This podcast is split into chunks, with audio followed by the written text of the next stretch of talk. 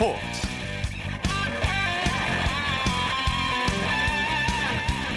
여러분 안녕하십니까? 아나운서 이창진입니다.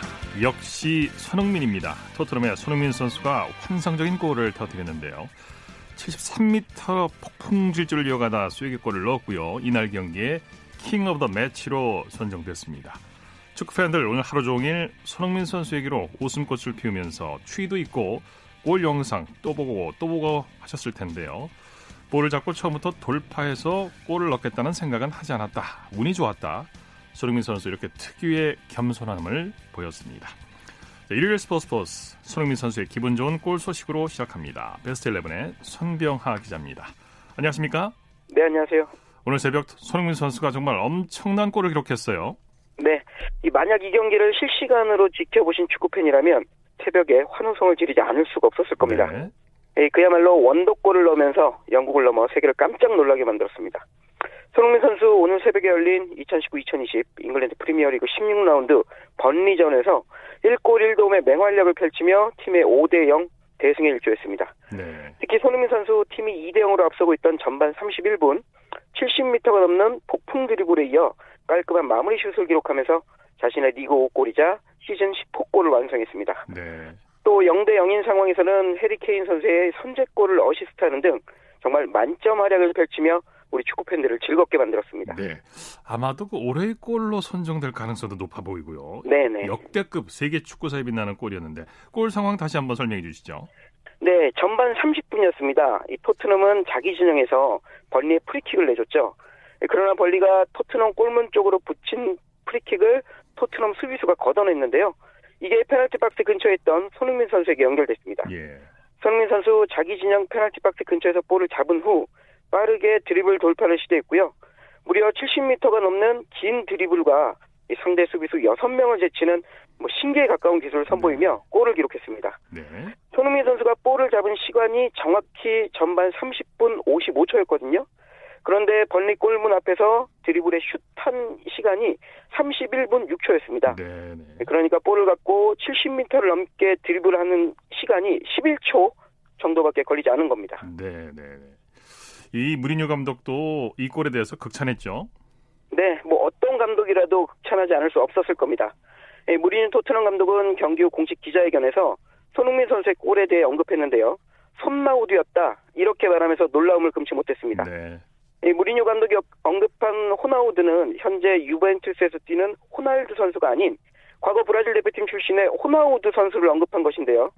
자신이 바르셀로나에서 코치 시절 호나우두 선수가 그런 엄청난 드리블에 이은 골을 넣은 것을 봤다며 손흥민 선수를 칭찬했습니다. 네, 네. 이 냉정하고 칭찬에 인색하기로 유명한 무리뉴 감독조차 극찬할 만큼 손흥민 선수의 오늘 골 정말 엄청났습니다. 네. 보고 또 봐도 정말 어, 흥분되던데요. 네, 자, 맞습니다. 이로써 손흥민 선수는 이제 네 시즌 연속 두 자릿수 득점에 성공했죠.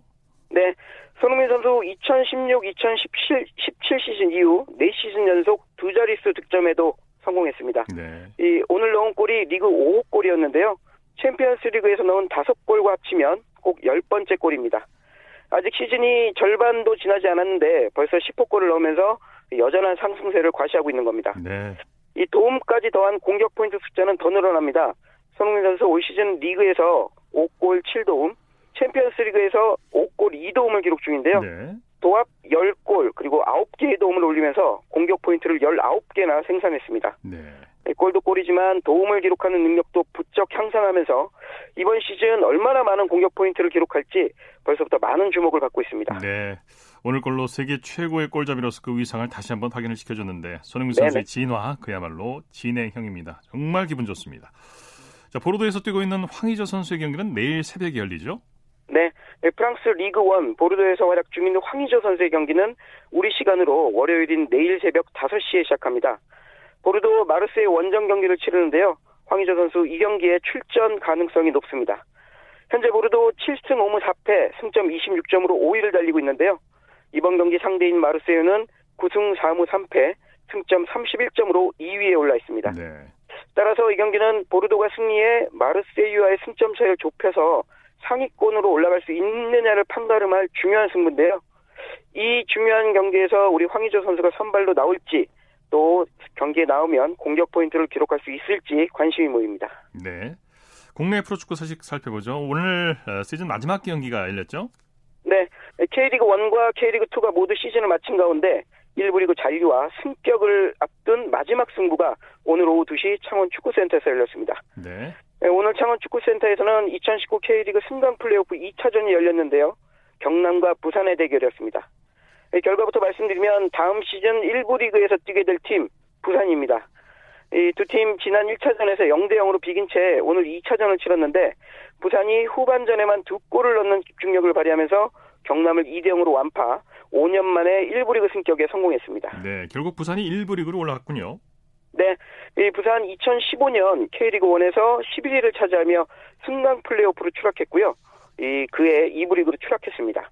2016년부터는 2부 리그에서 계속 머물렀는데요. 과거 대우 로얄즈라는 이름으로 명성을 떨치던 이 부산에게는 큰 아픔이었습니다. 예, 예.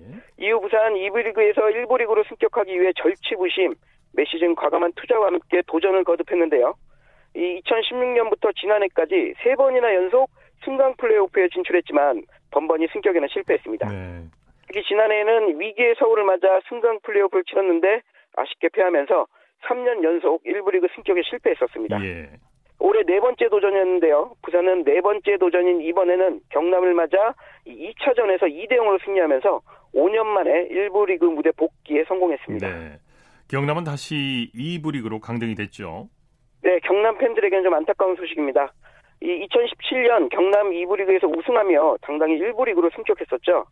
그리고 승격 첫 해인 2018년 K리그 돌풍을 일으키며 2위를 차지했죠. 이 전북에 이어 준우승하는 그런 놀라운 모습을 보였습니다. 네. 그러나 승격 3년 만에 다시 2부 리그로 내려가게 됐습니다. 경남 올 시즌을 앞두고 지난 시즌 돌풍의 주역인 외국인 공격수 말컹 그리고 최영준, 박지수 선수 등 핵심 멤버들이 이적하면서 전력에 공백이 생겼고요.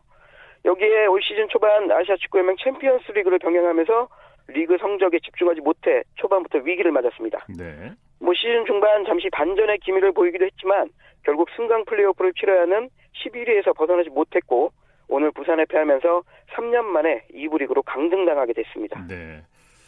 다가오는 화요일부터는 동아시안컵이 개막하죠? 네. 이 동아시아에 있는 국가들의 친목과 축구 발전을 위해 2년마다 열리고 있는 동아시안컵 2019년대에는 우리나라 부산에서 열리게 됐습니다. 남자분은 개최국인 우리나라를 비롯해 일본과 중국 그리고 홍콩이 참가고요. 여자분은 우리나라를 포함 일본, 중국 그리고 대만이 대회에 나섭니다. 네. 이 개막일인 10일에는 우리나라 여자부의 경기가 열립니다. 신인 사령탑이죠. 콜린 베너 감독이 이끄는 우리 여자 대표팀은 화요일 오후, 오후 4시 15분 부산 아시아드 주경기장에서 중국을 상대로 개막전을 치르고요.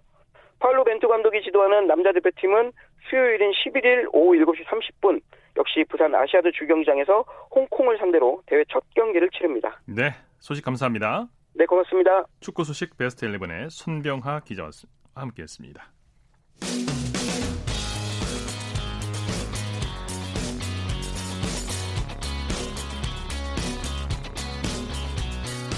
따뜻한 비판이 있습니다. 냉철한 분석이 있습니다. 스포츠 스포츠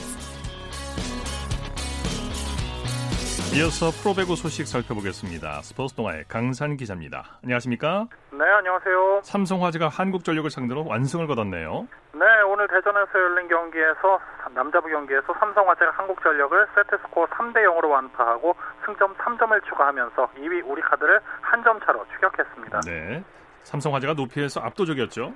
네, 그렇죠. 오늘 사이드와 중앙 가릴 것 없이 블로킹에서 폭발을 했는데요. 한국전력을 13대 3으로 압도했고 고준용이 4개, 박상하가 3개의 블로킹을 성공시켰습니다. 네. 오늘 승부처는 어디였나요? 1세트에서 일찌감치 흐름을 잡은 게 끝까지 이어졌는데요. 22대 24로 세트 포인트에 몰린 상황에서 산탄젤로의 후위 공격과 손태훈의 블로킹으로 듀스를 만들었고요. 계속된 상대 범실과 산탄젤로의 오픈으로 첫 세트를 손에 넣었습니다. 그 흐름을 따라서 2세트는 25대 13, 3세트는 25대 17로 손쉽게 손에 넣을 수 있었습니다. 네. 자, 어떤 선수들이 팀, 팀 승리에 기여했나요? 네, 산탄젤로가 블로킹 한 개 포함 16득점, 공격 성공률 57.7%를 기록했고요. 고준용이 블로킹 4개 포함 10득점, 공격 성공률 75%, 박상하가 블로킹 3개 포함 9득점, 공격 성공률 85.7%를 기록했습니다. 에이스 박철우가 한 점에 그친 상황에서 다른 국내 선수들의 조화가 돋보인 경기였습니다. 네. 여자 배구의 인기가 갈수록 뜨거워지고 있는데 오늘도 많은 팬들이 경기장을 찾았죠. 네, 이 경기 KBS에서 오늘 중계를 했었죠. 네. 오늘 장충체육관에서 열린 한국생명과 GS칼텍스의 경기 예매분 약 3,900여 장이 일찌감치 매진이 됐고요. 네. 부랴부랴 현장에서 300장을 추가로 판매했을 정도로 경기장에 발 디딜 틈이 없었습니다. 예. GS칼텍스의 홈 경기 매진은 창단 최초였습니다. 네. 자, 한국생명과 GS칼텍스 신흥 라이벌인데 어떤 팀이 웃었습니까? 경기에서는 한국생명이 웃었습니다. 세트 네. 스코어 3대 0의 완승을 거두고 상위권 다툼을 더욱 흥미롭게 했습니다. 네. 역전의 역전을 거듭하는 흥미진진한 경기였죠. 사실 매 세트 중반까지는 치열한 접전이었지만 결국 흥국생명이 세트 후반 집중력에서 GS칼텍스를 압도했는데요. 네. 오늘 팀 공격 성공률 48%로 38.8%에 그친 GS칼텍스에 우위를 점하면서 매 세트 5점 차 이상의 편안한 승부를 펼칠 수가 있었습니다. 네. 에이스 이재영 선수가 폭발했죠. 이재영 선수가 왜 흥국생명의 에이스인지를 보여준 한 판이었습니다. 공격으로만 20점을 따내면서 네. 공격 성공률 51.2%를 기록했고요. 팀에서 두 번째로 많은 12개의 리시브를 책임지면서 공수 양면에서 활약을 펼쳤습니다. 네. 그뿐만 아니라 루시아가 13득점, 김미연이 10득점, 김나희가 8점을 보태면서 전체적으로 유기적으로 공격을 잘 이끌었습니다. 네. 흥국생명의 박미희 감독 아주 좋은 경기였다. 이 만족감을 드러냈죠. 네, 박미희 감독 오늘 경기를 마친 뒤에 시즌을 시작한 뒤 개막전과 오늘 경기 분위기가 가장 좋았다고 만족감을 드러냈는데요. 네. 경기 내용을 언급한 것뿐만 아니라 선수 한 명한 명을 칭찬하면서 길을 살려주는 모습도 보여줬습니다. 네. 자, 터키 리그에서 뛰고 있는 김연경 선수 역사적인 도전을 하고 있죠. 네, 터키 액자시바시 김연경이 한국인으로는 처음으로 클럽 세계 선수권 대회 결승전 무대에 서는데요. 액자시바시는 어제죠. 7일 중국 저장성에서 열린 대회 준결승에서 이탈리아의 강호 노바라를 3대 2로 꺾고 결승에 올랐습니다. 네. 이제 결승전은 이탈리아의 강호 이모코와 경기를 펼치게 되는데요. 오늘 9시 이제 방금 전에 경기가 시작이 됐을 텐데 그 이 경기에서 김연경 선수가 우승컵을 따내게 되면 한국인으로는 최초로 또 세계 클럽 선수권에서 트로피를 거머쥐는 선수가 됩니다. 그만큼 네. 한국의 배구 여제에게 또 다른 그 영광이 추가될지 비추가 주목됩니다. 기대해 보겠습니다. 자, 소식 네. 감사합니다. 감사합니다. 배구 소식 스포츠 동아의 강산 기자와 정리했고요. 이어서 프로농구 소식 살펴보겠습니다. 월간 점프볼의 손대범 기자입니다. 안녕하십니까? 네, 안녕하세요. KCC가 홈에서 기분 좋은 승리를 거뒀죠? 네, 전주에서 열린 KCC와 전자랜드 간의 경기는 어, 21점 차까지 벌어졌던 승부를 뒤집은 KCC가 89대 81로 승리했습니다. 네. 어, 전자랜드는 오늘 40분 경기 중에 31분 37초를 리드했지만 마지막을 지키지 못한 채 뼈아픈 역전패를 당했습니다. 네. 초반부터 치열한 공방전이었죠?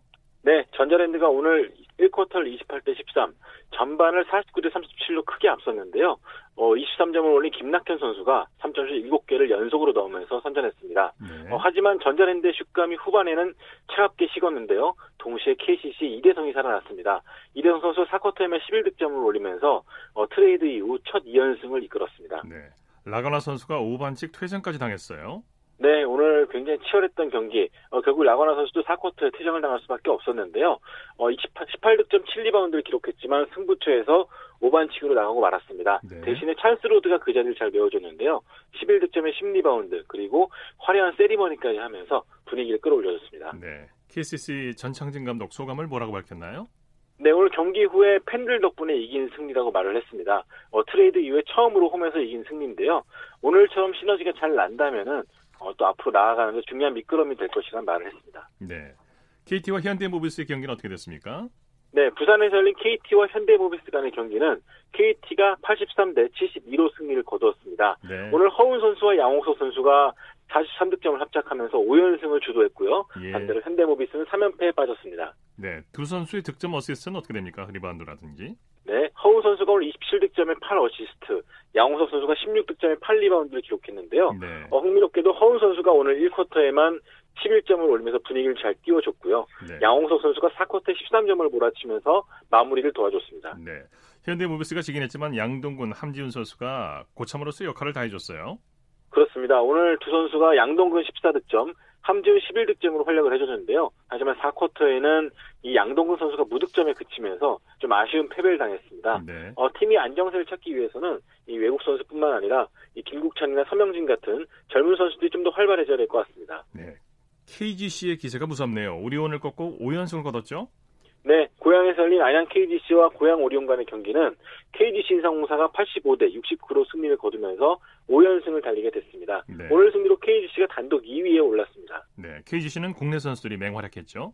네, 그렇습니다. 오늘 오세근 선수가 부상 결장으로 걱정을 좀 많았는데요. 국내 선수들이 참 잘해줬습니다. 네. 기승호 선수가 오늘 27득점에 또 3점슛 5개를 기록해줬고요. 또 양희종 선수 수비에서 또 박지훈 선수는 어시스트 11개로 경기 운영에 힘을 보탰습니다. 네. 오리온이 지긴 했지만 리바운드는 더 좋았어요.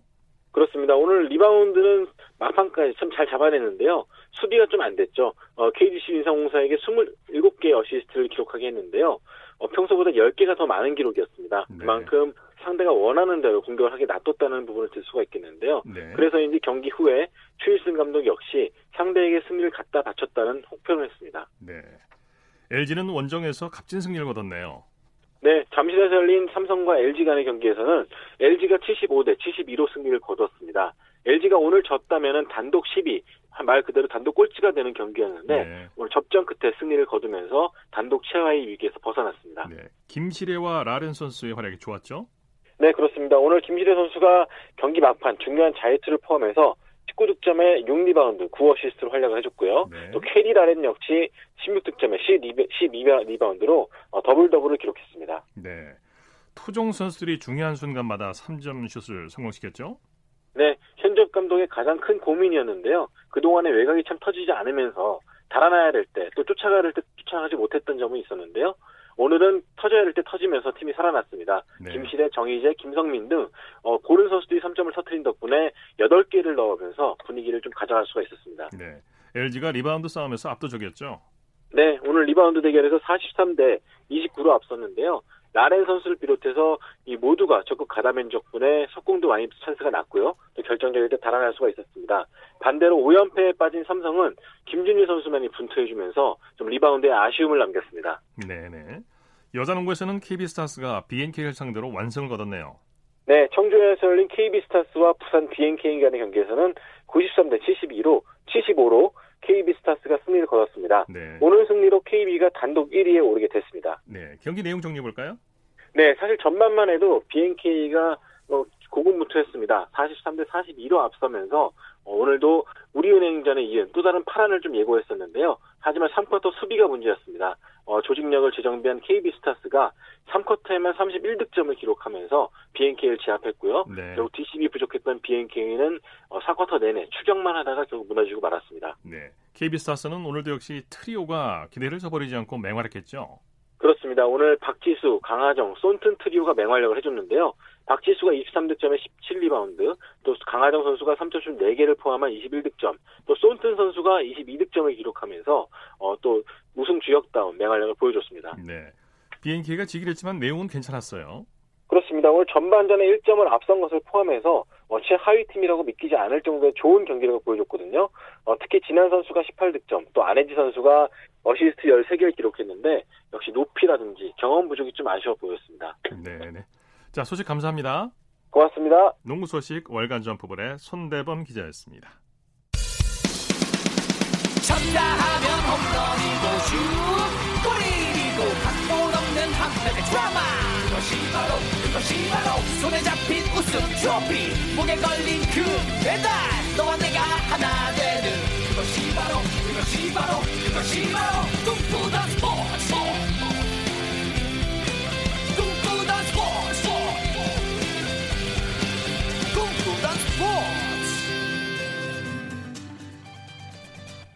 이어서 스포츠 뒤에 숨어 있는 즐거움과 노력 그리고 열정을 소개하는 스포츠를 만드는 사람들 시간입니다. 이혜리 리포터와 함께합니다. 어서 오십시오. 네, 안녕하세요. 오늘 어떤 분을 만나셨습니까? 네, 오늘은 한국 축구 국가대표팀 이 성인 대표팀의 팀 닥터로 활동하고 있는 김남인 의사를 만나고 왔습니다. 예.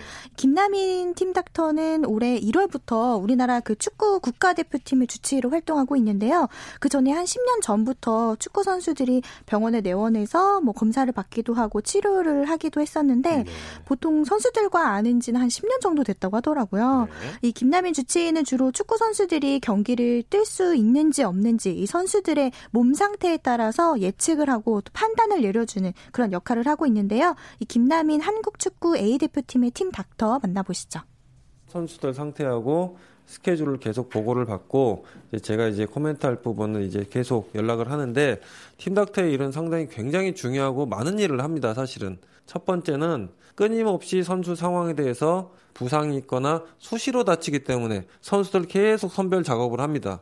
이 친구는 2주, 이 친구는 이제 이번 소집은 어렵겠다. 실제로는 소집 2주 전부터 계속 해왔고 막상 소집을 딱 하면은 안정적인 선수들만 딱 뽑혀 있는 거죠. 그러면서 또 계속 부상 관리하고 치료하고 하기 때문에 사실은 계속 하는 일이 훨씬 많죠. 눈에 안 띄는 일들이 조금이라도 더 정확한 정보를 드리기 위해서 굉장히 공을 많이 들이죠.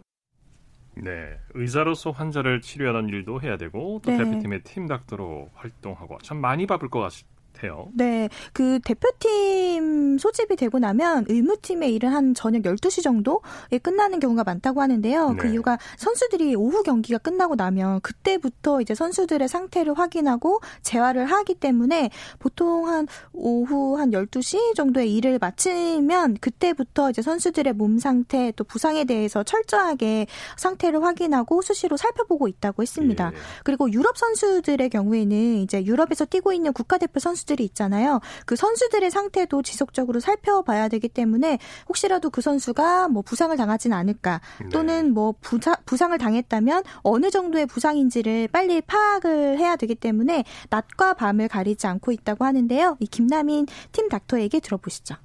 뭐 의사와 선수 그 관계를 떠나서 레전드들이죠. 존중을 해줘야죠. 이강인 선수는 제 아들보다 어리지만 항상 존댓말을 쓰고 존중해주고 최고다 인정을 해줘야 돼요. 너도 최고고 나는 그 최고들을 케어해주는 의사다. 그런 마음으로 만나면은 그 첫 번째 존중하는 마음이 가장 중요하다고 생각합니다.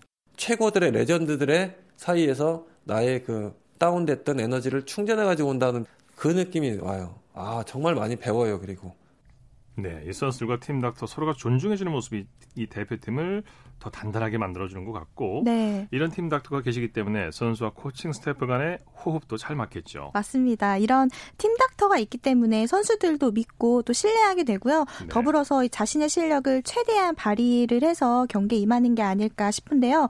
특히나 이 김남인 팀 닥터는 A 대표팀의 이 팀 닥터로 활동하면서 선수들을 가까이에 보면서 느낀 점이 있다고 합니다. 네. 우선 선수들이 우리는 하나다, 이 원팀이라는 하나의 팀이라는 마음을 가지고 경기에 뛰고 있다고 했고요. 특히 주전으로 선발된 선수들도 있지만 그렇지 못한 선수들도 현장에 있잖아요. 네. 그래서 그런 선수들끼리도 서로 위해주고 존중해준다고 하는데 특히 이 A 대표팀의 주장이 손흥민 선수가 이런 선수들을 위해주고 존중해준다고 합니다. 네. 이 대표팀 주장이 손흥민 선수의 인성도 이런 부분에서 좀 느낄 수가 있었는데요. 이렇게 이 김남인 팀 닥터는 오히려 선수들을 보면서 에너지를 얻을 때가 많다고 하는데 언제인지 직접 들어보시죠. 의사로서의 가장 내가 수술을 하고 재활을 시켰던 선수가 좋은 성적을 냈을 때 복귀해가지고 모든 사람들이 야 정말 성공한 케이스라고 할 때 비근한 예로 한국영 선수 같은 경우는 제가 수술했고 재활 기간이 1년이 넘게 걸렸죠. 그리고 많이 다쳤었고 근데 지금 시상식이 있었는데 대한민국 프로축구 선수 중에 단 한 명 풀타임으로 1년 동안 부상 없이 경기를 마친 선수는 골키퍼 한 명, 필드 플레이어는 한국영 선수 딱 한 명 있었어요. 와, 행복함? 최소한 내일은 잘해줬구나. 나머진 선수 몫이지만 굉장히 가슴이 벅차죠, 그럴 때는. 네, 선수들이 열심히 뛰는 모습 보면 팀 닥터로서 뿌듯할 것 같고요. 의사로서 선수들 상태를 파악하는 게 가장 중요하겠죠. 네, 그래서 경험도 중요하고요. 또 빠른 판단력도 중요합니다. 네네. 이 선수 상태에 따라서 회복 기간이 한 3주 정도 걸릴 것 같은데 뭐 그렇다면 그 선수의 상태에 따라서 뭐 4주가 걸릴 수도 있고요. 네. 뭐 회복 기간을 3주를 잡았는데 뭐 2주 만에 선수가 회복될 수도 있고 차이가 이런 있겠죠. 네, 이런 오차가 있다고 하는데요. 하지만 자신의 역할에 최선을 다해서 또 신중하게 그렇게 또 임한다고 하는데요. 계속해서 김남인 팀 닥터에게 들어보겠습니다. 네. 의사로서 정말 열심히 자기 능력을 다 아낌없이 줬다. 남김 없, 없을 것이다. 더 이상은. 두 번째는 이 스포츠 의학을 좀 체계, 시스템, 그런 것도 다졌으면 좋겠다는 생각이 들고 안정적으로 좀 내실 있게 다지는데 조금 일조를 했으면 좋겠습니다. 팀의 가장 최고의 퍼포먼스를 가진 선수들이 경기에 참여할 수 있게 지원하는 스탭들이 저희니까 그 생각 하나를 딱 가지고 하면은 대한민국 축구 대표팀 의무팀은 아, 정말 짜임새 있고 퀄리티도 좋고 훌륭하다 그런 말을 들었으면 좋겠습니다. 네. 네, 앞으로도 선수들이 자신의 기량을 마음껏 발휘할 수 있도록 이 김나민 A 대표팀의 팀 닥터가 곁에서 든든한 힘이 되어 주셨으면 좋겠습니다. 네. 스포츠를 만드는 사람들 이혜리 리포터와 함께했습니다. 수고했습니다. 네, 고맙습니다.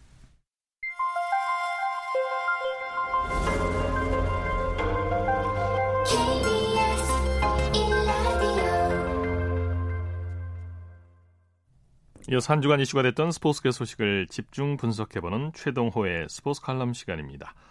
박항서 감독이 베트남 축구 역사를 새로 쓰고 있고요. 최강희 감독은 중국 상하이 선언을 중국 축구협회 컵 정상에 올려놨습니다. 해외에서 우리 축구 지도자들이 두드러진 성과를 올리고 있는데요. 오늘은 스포츠 평론가 최동호 씨와 함께 우리나라 감독들의 해외 활약상을 살펴보겠습니다. 안녕하십니까? 예, 안녕하세요. 우리 축구 지도자들이 해외에서 큰 성과를 올리고 있어요. 어, 예, 그렇죠. 어, 이 박항서 감독뿐만이 아니라, 어, 이 여러 명의 해외에 나가 있는 축구 지도자들이 많이 있는데, 네. 말씀해 주신 대로 이 중국 상하이 선화의 최강희 감독, 또 이 베트남의 호치민 시티라는 팀을 맡고 있는 이제 정혜성 감독이 좋은 성적을 내서 주목을 받고 있습니다. 예. 어, 이 최강희 감독은 중국으로 건너가면서 굴곡이 많이 있었잖아요. 그랬죠? 예, 그런데 이제 결국 이 상하이 선화를 이끌고서 올해가 중국 프로축구 데뷔 시즌인데 이제 중국에서 FA컵 결승 2차전에서 이 산둥 루농을 3대 0으로 이기고 우승을 차지했습니다. 네. 아, 또이 베트남 호치민 시티의 정혜성 감독도 올 시즌 아, 베트남 프로축구 V리그에서 준우승을 차지하는 성과를 냈습니다. 네. 그리고 정혜성 감독은 우승 감독을 제치고 올해의 감독으로 선정됐는데요. 지도력을 예. 인정받은 결과라고 볼 수 있겠죠. 어, 예, 그렇게 봐야 되겠죠. 예, 물론, 예, 우리도 그런데, 예, 베트남도 대개는 우승팀 감독이 올해의 감독상을 받게 되거든요. 네. 예, 그런데 이제 준우승 감독인 정혜성 감독이 올해의 감독상을 수상하게 된 건데, 그만큼, 예, 특별히 이 공로를 인정받았다라고 볼 수 있겠는데, 네. 어떤 공로냐 하면은, 호치민 시티가 지난 시즌에 베트남 프로축구 1부 리그 14개 팀이 있는데 14개 팀 가운데 12위에 그쳤던 팀입니다. 예. 이 팀을 맡아서 올해 준우승까지 끌어올렸으니까 이제 바로 이 점을 인정받았다 이렇게 볼 수 있겠죠. 네. 박항서 정혜성 감독은 국내에서 지도자로 성공하지 못했었는데 공교롭게도 베트남에서 모두 성공을 거뒀어요. 특별한 이유가 있을까요? 어, 예. 이 박항서 감독은 경남 FC하고 전남 드래곤즈를 거쳤고요. 이제 예. 정혜성 감독은 아, 전남 드래곤즈에서 감독을 역임하기로 했는데 아, 두분 다 성공을 거두지 못했죠. 네. 공교롭습니다. 이두 감독이 나란히 베트남에 가서 성공했다는 게 참 묘하게도 느껴지기도 하는데 네. 어, 아마도 이 K리그에서 실패했기 때문에 이 베트남에서 시작할 때 좀 남다른 각오와 집념을 갖고 있지 않았을까 이렇게 좀 짐작은 해보고요. 네. 이 박항서 감독 같은 경우에는 이 지난해에 이어서 올해도 성공 가도를 달리고 있는 게 좀 대단하게 느껴지고 이 정혜성 감독 같은 경우에는 올해 준우승했으니까 아, 내년에도 이와 비슷한 수준의 이 성과를 내야 된다는 게 조금은 좀, 좀 부담스러울 수도 있겠죠. 네, 네. 아마도 정신력 체질을 바꾼 게 그 예. 원인이 아닐까 싶기도 한데 에, 스포츠에서 해외 진출을 얘기할 때 보통 선수들을 얘기하지 않습니까? 국내 예, 그렇죠. 지도자들이 해외로 진출한 사례는 어떻습니까? 어, 해외 진출이라는 관점에서 보면은 우리나라는 오히려 이 선수들보다도 예, 지도자들의 해외 진출이 더 오랜 역사를 갖고 있거든요. 네. 그러니까 지도자의 해외 진출은 이미 1970년대부터 시작이 됐었습니다. 주로 이제 배구, 농구, 핸드볼에서 이제 국내 감독이 해외에 나갔는데 뭐 가장 대표적인 예를 들게 되면은 예, 박만복 감독이 페루 여자 배구 대표팀 감독을 맡아서 88 서울 올림픽에서 은메달 따기도 했고요. 예. 70년대에는 남자 농구에서 이 박열, 유희영, 최종규 감독 등이 중동에 있는 여러 국가에서 이제 감독 생활을 하기도 했습니다. 네, 네. 어, 일본 여자 농구 같은 경우에는 2000년대 초반에 일본의 그 여자 농구 1부 리그가 8개 팀이거든요. 이 가운데 7개 팀을 한국인 감독이 맡던 시기도 있었고요. 뭐 지금도 정도로 이 세계 곳곳에서 한국인 감독들이 많은 활약을 하고 있죠. 네네. 최근엔 동남아시아 지역에 우리 지도자들이 많이 진출하는 것 같은데요. 라오스에서는 예. 이만수 감독이 라오스 야구의 아버지라고도 불리죠. 어, 예, 그렇죠. 그러니까 이만수 감독 같은 경우에는 단순히 야구 지도자가 아니라 이 야구 불모지인 라오스에다가 아, 아예 그 야구를 전파하는 야구 전도사로 이제 활약하고 있다라고 이제 볼 수도 있겠고요. 네. 이 베트남 같은 경우에도 이 사실 이 박항서 감독 이전부터 우리하고 좀 많은 인연이 있었습니다. 네. 어, 베트남 사격 대표팀의 이제 박충건 감독이 대표적인데 이 박충건 감독은 베트남에다가 올림픽 사상 첫 금메달을 안겨준 장본인이거든요. 네. 2016년에 리우 올림픽 사격에서 베트남 사상 첫 번째 올림픽 금메달을 딴 선수를 길러내기도 했고요. 어, 베트남 레슬링 국가대표팀도 김민철 감독이 맡고 있는데 레슬링 같은 경우에는 특히 어, 최정현 감독이 인도네시아, 김수길 감독이 캄보디아 대표팀 감독을 맡고 있기도 하죠. 네. 양궁 같은 경우에는 우리 지도자들이 좋은 조건으로 해외 진출을 많이 하지만은 비인기 종목이라 주목을 받지 못하고 있는데 이건 어떻게 봐야 될까요? 조금 좀 다른 시각이 있다라고 보는데 예를 들어서 이제 올림픽에서 좋은 성적 내기 위해서 이 한국 감독을 영입하는 거하고 아프리카나 동남아시아의 저개발 국가에서 스포츠를 지도하는 한국 감독이 한국 감독들은 좀 구분할 필요가 있거든요. 예. 자 예를 들면 우리가 잘 알고 있죠. 동티모르에서 유소년 축구팀을 지도하고 있는 김신환 감독.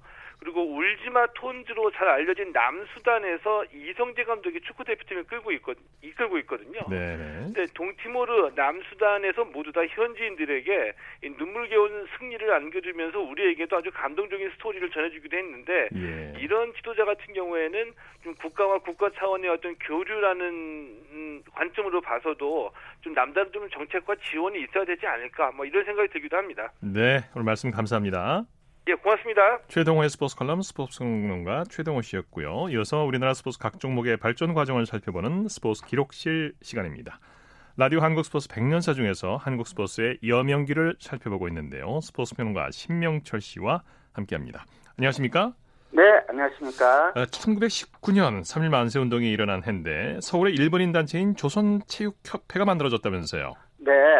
어, 조선보다 일찍 서구 문물을 받아들인 일본은 체육회 발전도 당연히 이제 우리보다는 앞섰고요. 네. 또 체육보급의 바탕이 되는 근대 학교의 설립도 물론 이제 또 우리보다 빠른 19세기 말에 시작이 됐는데요. 네. 근데 사실 이제 그 이제 이 시간이 계속되면서 뒤에 제 얘기가 나오겠습니다만 이제 우리나라도 대개 책 발전이 유럽이나 미국처럼 이제 클럽 중심이 아니고 학교 중심이 되지 않습니까? 네. 예, 그래서 우리나라 스포츠 여명기 또 발전기 창립기 때 이렇게 보면 학교 체육 관련 얘기가 이제 많이 나오게 될 겁니다. 네. 예, 아무튼 일본 제국주의 일본은 1919년 한반도에 3일 만세 운동의 불길이, 불길이 타오르기 열흘 전인 2월 18일, 그러니까 1919년 2월 18일 서울에 있는 일본 체육인들로 해서 조선 체육 협회를 창설했습니다. 그러니까 뒤에 좀 말씀 나누게 될 조선체육회와는 이제 완전히 다른 단체입니다. 이건 일본인들 단체거든요. 네, 네. 네, 조선체육협회는 당, 당시 조선총독부 공인 민간 체육단체가 이렇게 되게 되는데요. 조선체육협회는 한반도 전체의 종합체육대회인 조선신궁대회를 주관하게 되고 뒷날 일본의 전국 체전이 되는 메이지 신궁대회 조선 대표를 내보내는 선발 기구 구실도 하게 됩니다. 네, 이런 그 일본 체육계의 움직임 어떤 의미에서든 우리 체육계에 영향을 미치게 됐고 네네. 근대화의 물결을 앞서 경험한 도쿄 유학생들이 조선 체육회 창립의 중심에 서게 된다면서요? 네, 아무래도 시대적인 흐름이 좀 그렇게 되지 않겠습니까? 네, 3.1 운동 후 도쿄에서 유학생 만세 운동에 가담했던 네. 이중국 선생이라는 분이 서울로 돌아왔는데요. 이중국 선생은 일본 게이오대학 예과에 재학 중이던 1917년 도쿄 유학생 야구단의 총무로 어, 고국을 방문한 적도 있고 네. 대학 대학 중에는 재학 중에는 육상부와 야구의 활동을 관심 깊게 지켜보면서 고국의 체육진흥운동에 뜻을 둔 그런 인물이었습니다. 네, 네. 예, 이중국 선생은 보성중학교 1학년 때 함께 지냈던 이원영을 만나서 그러니까 고국에 돌아와서요. 네. 조국의 체육 총괄 기구의 창설을 의논을 했고요. 또 이원영 선생은 1917년 도쿄 유학생 야구단이 고국을 방문했을 때 서울 YMCA 야구팀의 일루수를 맡았던 명 당시 명 선수였습니다. 네. 그 무렵에 이제 국내 체육인들의 움직임을 좀 살펴보죠.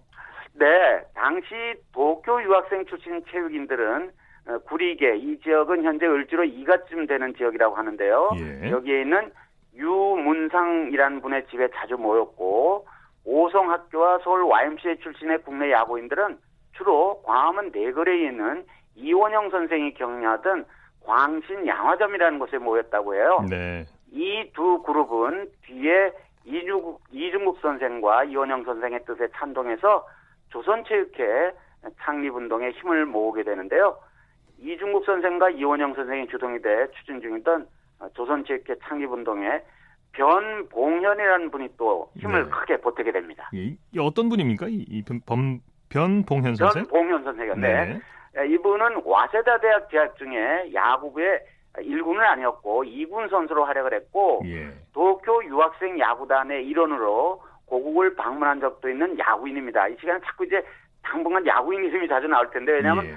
조선 7개 창립부터 이 야구인들이 중심에서 이제 진행이 되거든요. 그렇군요. 네, 1918년 와세다 대학을 졸업한 변봉현, 선, 변봉현 선생은 고향인 평안북도 박천에서 쉬고 있다가 1919년 아, 7월 서울에 올라와 이중국, 이원영을 만나서 조선체육회 창립에 주동적 구실을 하기로 이제 합의를 하게 됩니다. 예.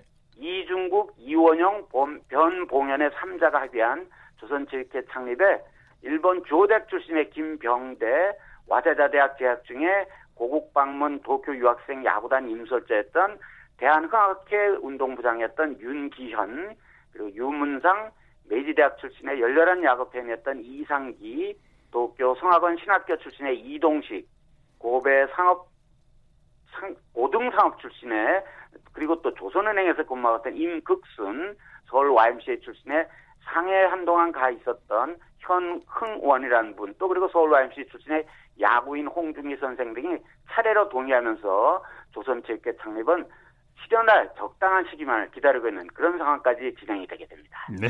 자, 말씀 여기까지 듣겠습니다. 다음 시간에 더 듣도록 하겠습니다. 고맙습니다. 네, 고맙습니다. 네.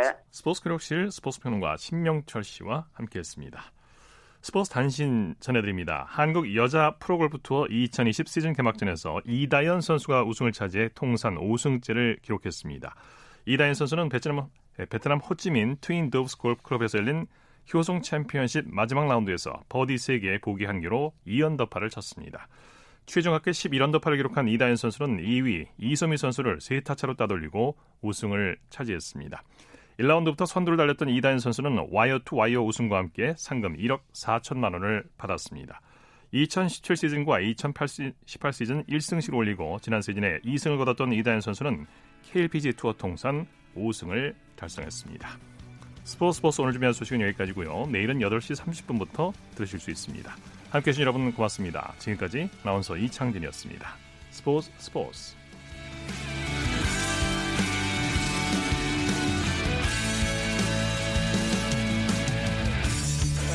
sun goes down in front of me Reminds me where I wanna be. With you and you alone.